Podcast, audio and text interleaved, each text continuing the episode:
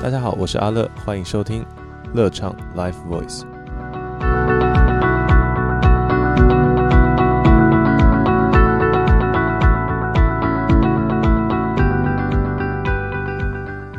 欢迎收听乐唱 Live Voice，我是你的歌唱老师阿乐。我们今天是我们乐唱 Live Voice 的第零集录制。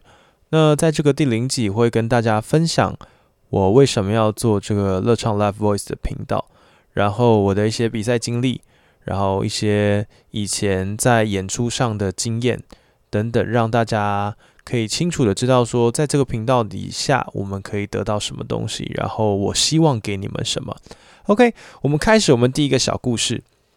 我记得我刚开始学唱歌是跟很多的爱唱歌朋友一样，去参加很多的比赛。然后我印象最深刻的是在我国二的那一年，我去参加了星光二班的海选。然后我很清楚那一年，我跟很多的喜欢唱歌、爱唱歌的孩子一样，是因为被。朋友鼓励说：“哎，我觉得你唱歌还不错啊，所以我就报名了。我们那时候没有跟我的父母说，于是我自己一个人，呃，搭着公车，然后从早上七点半等到晚上的五点，在台中的新时代广场。呃，那时候其实刚到现场的时候，其实人没有很多，然后。”八点一到开始报道的时候，人就变得非常非常的多，因为当时其实网络报名这个概念还没有那么的盛行，所以大家其实就是用纸本的，那就是去那边填资料啊，然后拿到你的号码啊，然后在这边等等着上去唱一点点的歌，这样子，希望老师可以看到你。我很清楚的记得，我那时候唱的歌是张惠妹的人质。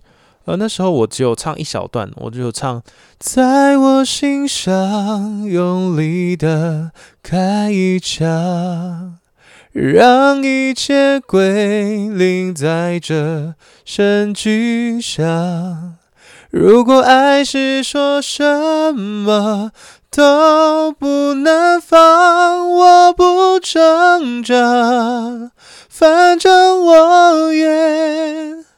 没唱，我记得我是没有唱完的啦。哦，就是那时候，我现在少稍微小唱一段，有唱完，但是我当时候是没有唱完的。然后我就唱了副歌的大概两句，然后就噔噔噔就下来了。哦，噔噔噔，那个就是人家那个餐厅叫 waiter 的那种，就是铃声啊，噔噔噔，然后就叫他们，就就叫我们下来。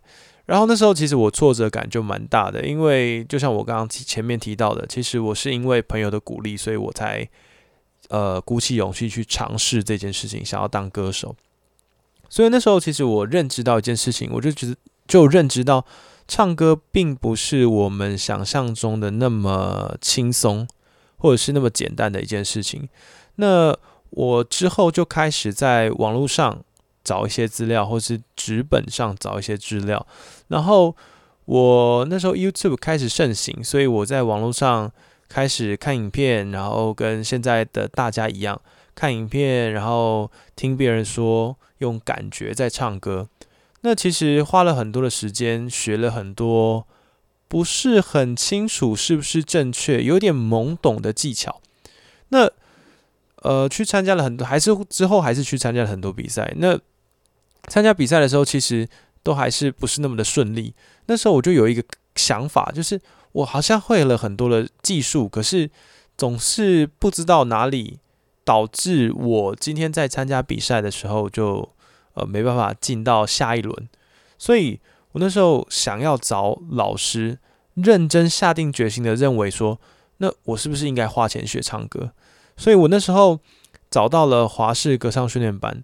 那不是因为华视特别有名，而是因为其实算起来非常的便宜。因为当时候华视的课程是两万多块的样子，然后呃一个礼拜去两天，一次去两个小时，其实很值得。就是你去到那边一堂课大概两一个小时，大概两百多块，可以认识很多的朋友，然后很多的老师他会鼓励你，然后去解答你。在唱歌上的疑惑，在那时候开始认知到学唱歌的三个很重要的原则。第一个就是我为什么要学唱歌？这是我每个学生来，我问他的第一个问题，就是你为什么要学唱歌？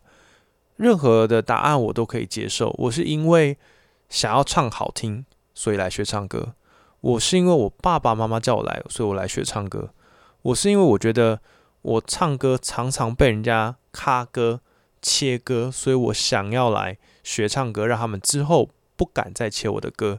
甚至有的人会说：“呃，我我也不是很清楚为什么要学唱歌，但是我觉得学唱歌好像很重要。其实我也可以接受这个答案，但是我没比较没办法接受的答案就是：哦，没有啊，我就兴趣啊。其实。每个人对唱歌都有一种想象，或者是说，每个人对唱歌都有一种憧憬。我相信每个人对唱歌都可能有一些兴趣，可是兴趣其实是我最不爱听到的答案，因为它会没办法成为你继续在唱歌的道路上向前的一个目标。好，这是第一个，所以我会先问，那时候我就问了我自己，就是为什么我要学唱歌？那这个会反知到我今天在教所有的学生上面，我会告诉他说，我学这个技术，这个歌唱的技术，我为什么要学这个技术？我比如说我要学假音，我为什么要学假音？是因为音高的关系吗？还是因为情绪的关系呢？还是因为等等等等等的问题？好，不管是什么都不重要啊，重要的是你有没有去思考这个问题。第二个，我们要去想一下，我知道为什么要学假音了。好。那我要怎么样做到假音？动作很重要。唱歌不是凭感觉，唱歌它是需要透过动作的分解来达到每一次的发声稳定这件事情。好，所以变的是我会告诉我的学生第二个点，就是请清楚的知道，现在你唱的这个技术，你运用了什么样的肌肉、什么样的肌群，你的动作应该是什么？这是第二个。第三个。其实就是我们今天在实战的应用上面，怎么样去把我们所学到的技术去应用？那讲到应用之前呢，我就会跟我的学生讲说：，那你怎么，你有没有想过，今天唱歌其实也是音乐的一个环节？那你对音乐事实上还是要多多少少的有一些了解，比如说你的音高、你的节奏形态、你歌曲的速度，进而这会去影响到我们的唱法。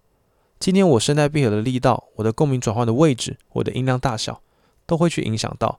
那等到最后收尾的时候，你可以去给别人听听看你现在所练习的东西，让别人给你一点意见。那把再把这个意见化成我们刚呃前面第二个步骤肌肉的部分，你可以比较清楚的知道说，哎，那我接下来应该要做什么。那找到这三个环节之后。其实你在学唱歌的过程当中，就会比较事半功倍。那我也是透过这样的方式，渐渐的开始在唱歌上面做进步，然后开始在一些餐厅里面做驻唱啊，或者是在尾牙上面去做演出。那我进而后面进入到歌唱的教学领域里面，其实那个经验也是非常的奇妙的。那之后再跟大家做分享哦。那进到歌唱教学领域这段时间呢，我发现了一件事情哦，就是学唱歌其实它蛮花时间的，哦，它非常花时间，因为你可能要练习啊，然后你人要到现场跟老师学啊。那我觉得这会很可惜的是，很多学生他可能没有时间学唱歌，然后教室的距离可能对他来说也是比较远的，所以他没办法到现场来学唱歌。那对我来说，这样就蛮可惜的。我遇过很多的学生，他可能因为呃距离的关系，可能因为时间的关系，中断了他唱歌的学习。所以我希望透过乐唱 Live Voice 这个频道，短短五分钟的节目，可以带给大家在歌唱上快速有效的练习跟学习，让你能够在这个时间里面找到你心目中。动人的旋律，或者是说你自己的声音，我觉得在唱歌里面找出自己的声音非常的重要。之后的我们的节目会在每周日的晚上七点播出。那我们短短的一集五分钟，带给大家简短的练习，有效的练习。希望你也可以成为你心目中的歌王跟歌后。我们礼拜天见喽，拜拜！如果你喜欢今天的节目，请分享给你的朋友，也在平台上按赞订阅。